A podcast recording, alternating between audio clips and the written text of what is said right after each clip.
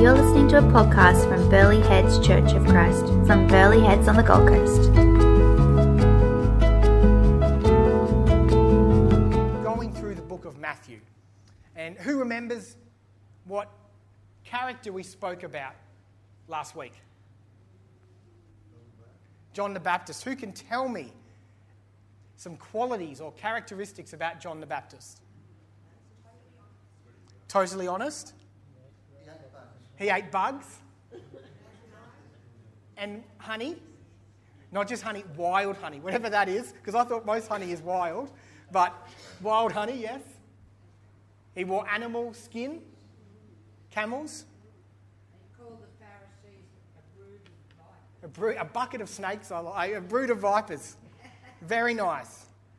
I said last week, you'll notice that things don't end well for him. No wonder. Goes up to the religious of the time and says, Your bucket of snakes, you've grown nothing of importance. The axe is at the bottom, it's going to be cut down soon. And then he references hell. Very encouraging. First words to them. John the Baptist. I made a, if you weren't here last week, I said John the Baptist's name was John first, middle name the, last name Baptist. It was very funny. Everyone laughed. Um, I, someone out there was still laughing at morning tea. Um, it was very funny. So if you don't get it now, that's okay. You had to be here last week. It was hilarious. So very funny joke. So someone said it was the funniest thing they've ever heard.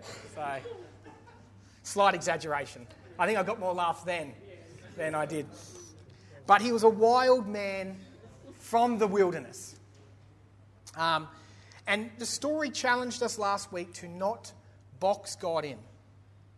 In fact, the whole of Matthew will be stories about not boxing God in and not boxing ourselves in in what God can do in us. And so we're going to continue with John the Baptist this morning. And as I was thinking about him, the Elijah of this generation, the, the pre prophet before the Messiah, the one that was predicted 500 years before. Here he meets the person he's pointing towards Jesus. Quick note what's funny about this is if you could think of the prophet meeting the Messiah on the Gold Coast, where would you choose it to happen? Q1? On the beach, Burleigh Hill, of course, the best place on the planet.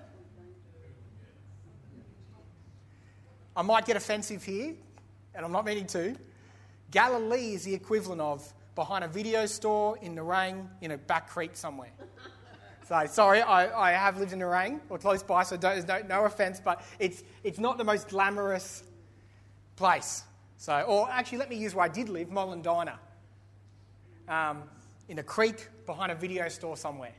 Um, no, it's, it's, Galilee's not the most glorious place, but once again, God uses this. Uh, the, way they talk about in ancient texts about Galilee is not nice. He chooses that to be the place the prophet meets the Messiah and baptizes him. Just don't box God in. Don't tell him how he's going to work, how he's going to use, or who or where he's going to turn up. It might even be in Galilee. Again, if you live in the rain and you already got, that's it. I'm not listening for the rest of the sermon. I'll ask for your forgiveness. Stay with me. But yeah, it, was, it wasn't the Q1, it wasn't on a beach, it wasn't in a temple, it was in Galilee. Little, little note. John recognizes Jesus. And he says, I'm not going to baptize you. Two reasons. He knows he's the Messiah. So he's not going to baptize a person that's perfect. Second reason, before John the Baptist, Jews don't baptize other Jews. You get baptized when you convert to Judaism. And so it's very improper for a Jew to baptize another Jew. It would actually mean that they'd done something wrong, that they were sinful. And so, on top of Jews baptizing Jews, which John the Baptist started, he's also said no because he's, gonna, he's been asked to baptize a sinless person. So, it's no repentance involved. And so, John the Baptist says, I'm not worthy to baptize you. Jesus responds, but we'll get to that in a moment. But I want to talk about something that stood out to me as I've read this second half of John the Baptist's kind of introduction. His entire life, 30 years and six months, we know he's about six months older than Jesus, has been pointing to Jesus. Just let that sink in for a moment. The way he eats, the way he lives, the way he talks, his whole existence has been the guy coming before Jesus, the ultimate wingman, the ultimate sidekick to Jesus. His whole, John's whole purpose in life was to point to the person and work of Jesus.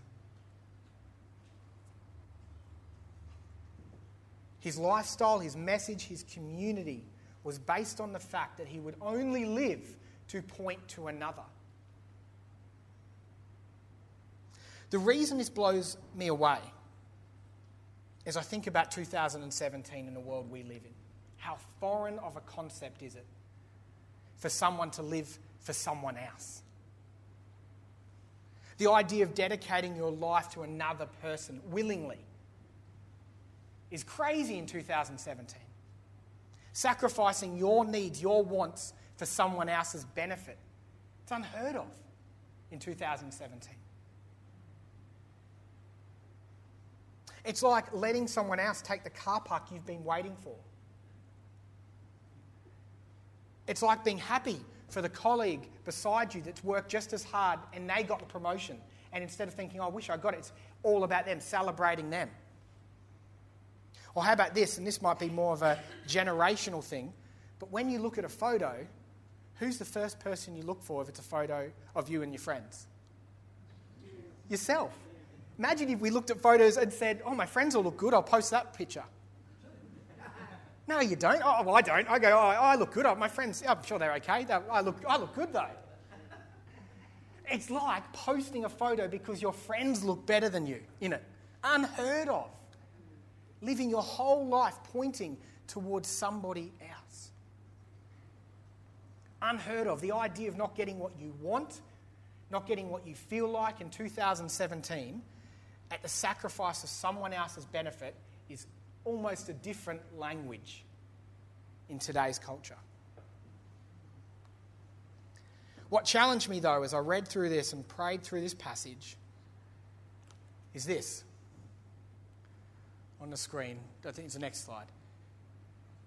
Is as Christians, isn't our whole purpose in life to do the same? We don't come before, we come after. But as Christians, aren't we called in the way we eat, in the way we work, in the way we live, to point to Jesus, to point to the work and the life of Jesus? We are called to do the same. John 3:11 says, "Beloved, do not imitate evil, but imitate good." Whoever does good is from God, whoever does evil has not seen God. A call to imitate, to point to Jesus. Ephesians 5:1 Therefore be imitators of God as beloved children. A call to live an existence that points to Jesus. Philippians 3:17 more of a community call.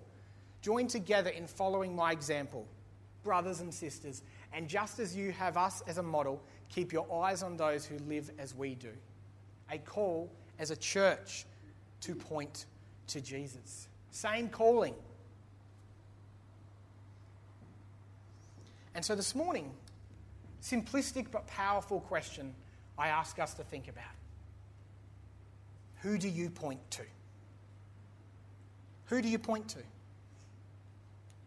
Who do we point to as a church? I was trying to think of a visual for this to help it stick the idea of imitating or the idea of pointing. So I thought back to this guy. There's a picture of my favourite superhero. Anyone know who this is? Barry Allen. Barry Allen. Well done. It is Barry Allen. It's, there's different variations of the Flash. James knows his Flash. I'm impressed. So just yet another reason that we have the, the wise elders. Um, yeah, because even though there's Wally West and there's Dimensional. No, no, don't get me started. Barry, Barry Allen, The Flash. My favourite superhero. I watch it all the time. My friend had a 30th dress up party recently, and it was come as your favourite superhero. Who do you think I came as? The Flash. Now it's hard to see, but I actually just changed photos. One was the Flash, and one's me imitating, pointing towards the Flash. Now you're probably confused. You're like, Steve, you didn't change photos. So I'm going to put them side by side in the next slide. This one's the TV version, and this is me at my friend's 30th. Hard to tell, but I'm imitating and pointing towards the flash. If nothing else, let that sink in. Pointing towards the flash. Not doing a great job, but I'm attempting to imitate, point towards somebody else. Again, I ask the question who do you point to? When you shop, when you speak, where you go, where you live, who do you hope people see? When you post a picture on Facebook or Instagram, when you start or enter a conversation, who do you want people to see? What do you hope they'll say when you walk away? Maybe that statement will help. I hope people think this of me. I hope people think I'm funny. I'm rich. I'm smart. I'm successful. I'm normal. I'm okay. What is it that you hope people see in you? John, or like John, do you seek to point to Jesus? Do people meet you and say, You're different, and you say, Jesus? Do people meet you and say, Why on earth did you pick me up from Brisbane and be so kind to drive me to the coast? And you say, Jesus. Do people meet you and say, I notice that you don't care about worldly things as much as I? You say, Jesus. I notice you go to church. Jesus.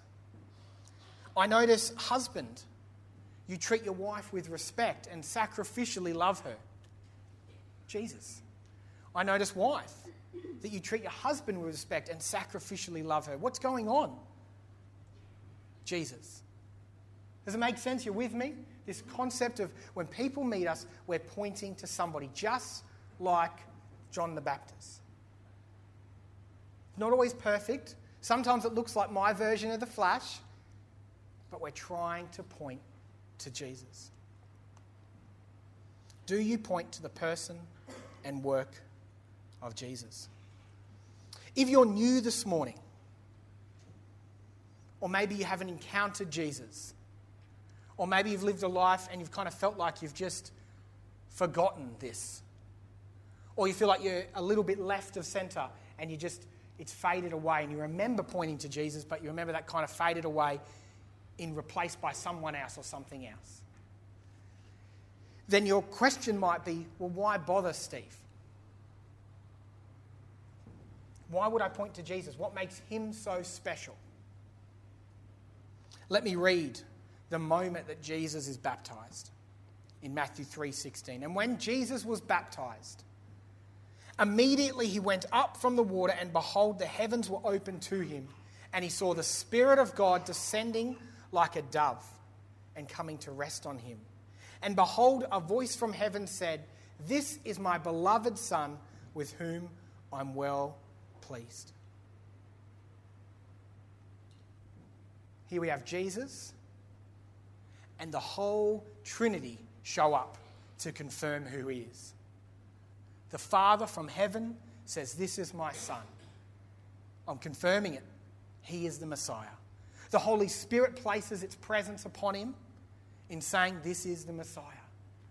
They all show up, three, three in one the Trinity, Father, Son, the Spirit, and here we have the Messiah the one that for thousands of years, thousands and thousands of years, has been predicted to come. The one that John the Baptist thought it was worth his entire life pointing towards. No single man has changed, whether you're a church goer or not. No single man has changed the face of history and society today than Jesus. If you don't believe in Jesus, it makes no sense why this ancient dude is saying such amazing wisdom a couple of thousand years before we even thought of some of the things he's saying. Try to explain that to yourself alone with all the witnesses that saw everything else he did. He is the Messiah. This is why he is worth pointing to. This is why we remember every week so that we can remind ourselves that we point to the Messiah. Not only that, but unlike the celebrity or the Forbes 100 list that you might have in your mind that you want to point towards, or the friend you might think has everything and you want to look like them, but you never quite reach or fulfill, Jesus actually doesn't ask us to be perfect. He says, I'll do the heavy lifting. My burden is light, he says. I'll carry you there. I'll come to earth. While you're still sinning, I'll humble myself. I'll die for you. You merely just accept the relationship. You merely repent and believe. I'll do my work in you. Imitate Jesus. We repent and obey. Let God do his work in us. Jesus didn't need to be baptized, but he needed to fulfill the righteousness, which means he's showing us how to live. He's showing us ways to live. Everything he does is constantly teaching and showing and as an example, saying, This is how you point to me. Baptism in itself is not a way to salvation. John shared in his, uh, in, with his song that the man on the cross merely called out to Jesus. Baptism is not going to get you saved, calling out to Jesus. 150 verses clarify that faith alone saves you. But baptism is a response, is an action because of who Jesus is. If you don't know what baptism is, it's a symbolism for being put to death, for all the people that you point towards, for all the idols or things that you hold higher than God, and coming out now pointing to Jesus. Being resurrected, coming out a new creation. Anyone who's been baptized will probably know that you're not perfect from that point on, but what it represents, what it points to, is Jesus and what he did. Powerful, powerful stuff. It's a declaration. That's why we do public baptism, because we want people to know hey, guys, I now point to Jesus. That's who I'm about. It's what I do. Everyone needs to know this. So they know when I'm a little bit more patient and peaceful and kind, they know what the deal is. We repent and obey and let God do his work in us. One more story and then just a couple of applications this morning. I was trying to think what it looks like to partner with God with transformation. What does it look like not to, sa- not to do works for salvation, but what does it look like to put effort into pointing to Jesus? Allow Him to transform us. And I thought of this. This is my old house. Um, I had to take up the driveway and um, this, we're now living in Varsity. Praise God, we're so stoked. But we, when we were living in Molendinar, I had to pull up the driveway. And there was one Saturday, horrible job, pulled up the driveway and stacked all the bricks. Now, Aria was out with me. She was doing something in the corner. And I looked over and I saw this second picture. She'd been helping dad move the rocks. So go back to the first picture. Go to the second picture. On a worldly sense, not, not much help. Would have been good if she could carry some bricks for me. As a father, I was just, I, I reckon I got a bit emotional, and then I took a picture and thought this will make a good sermon analogy. this is what it looks like. It might be a poor attempt. You might look like Flash version of the Steve, of the Flash.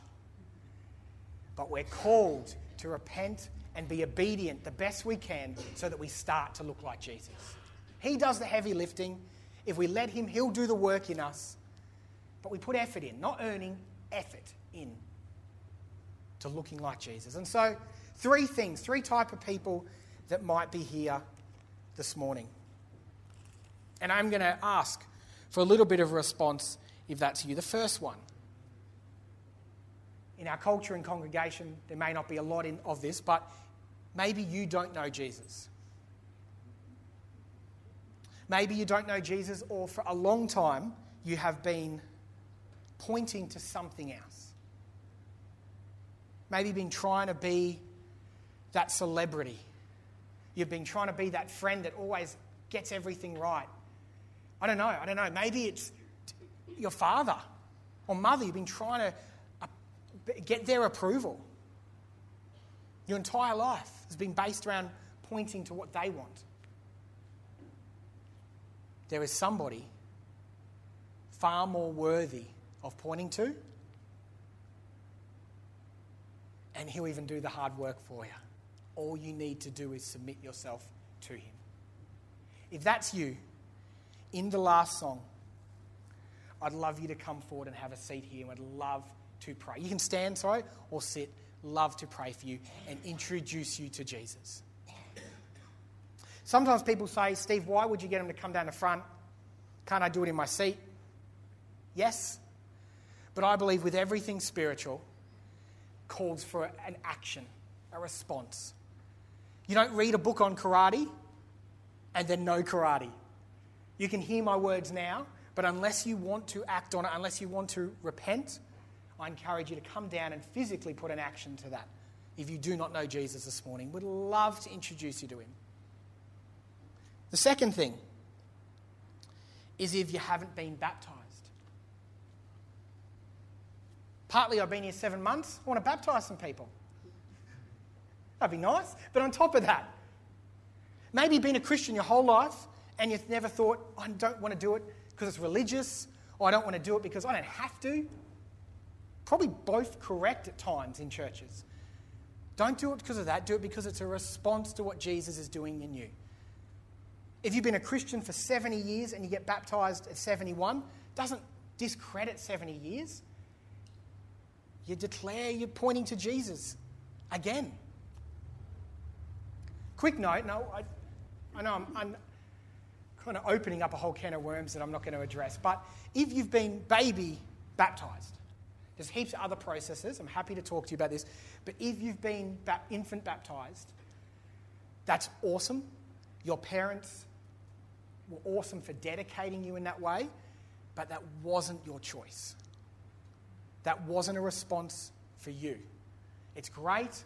I wanted to dedicate Aria that you have rad parents if they've done that, but it wasn't your choice. I'm not discrediting it, it just wasn't a chance to repent and obey. And so, if you've had that and still want to get baptized, I'd love for you to come down here and we'll sort that out. We're not going to baptize you today, it's not much water around, but we'll, we'll figure that out. Um, love for you to do that. At any age, at any stage of Christianity this morning, love for you to consider being baptized if you haven't.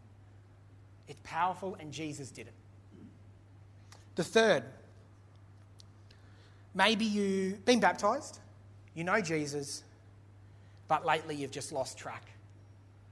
Um, something's popped up, and you felt like you need to follow that, that person. You felt like you need to impress that person. You need to point to this. You might be walk away from your friends and you think, I hope they think I'm this.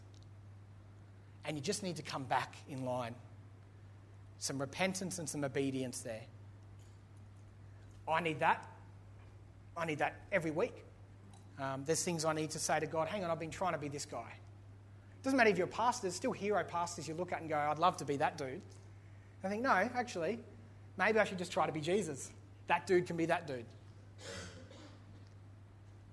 Love for you to come down during the last song. Love to pray for you. If there's too many, we'll get some of the elders. Um, if there's too many, then Most of us have the Holy Spirit. You can come down and pray for them as well. That'd be great.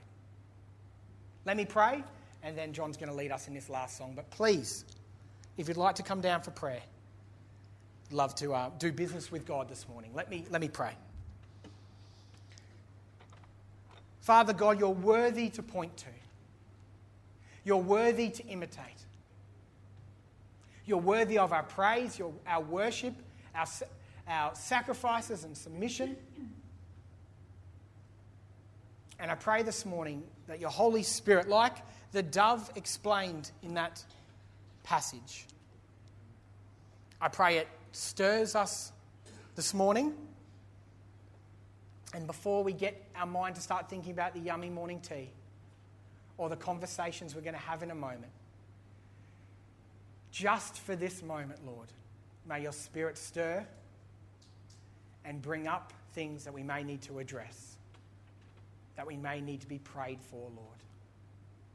And let's leave this place a little bit more looking like Jesus. In Jesus Christ's name, amen.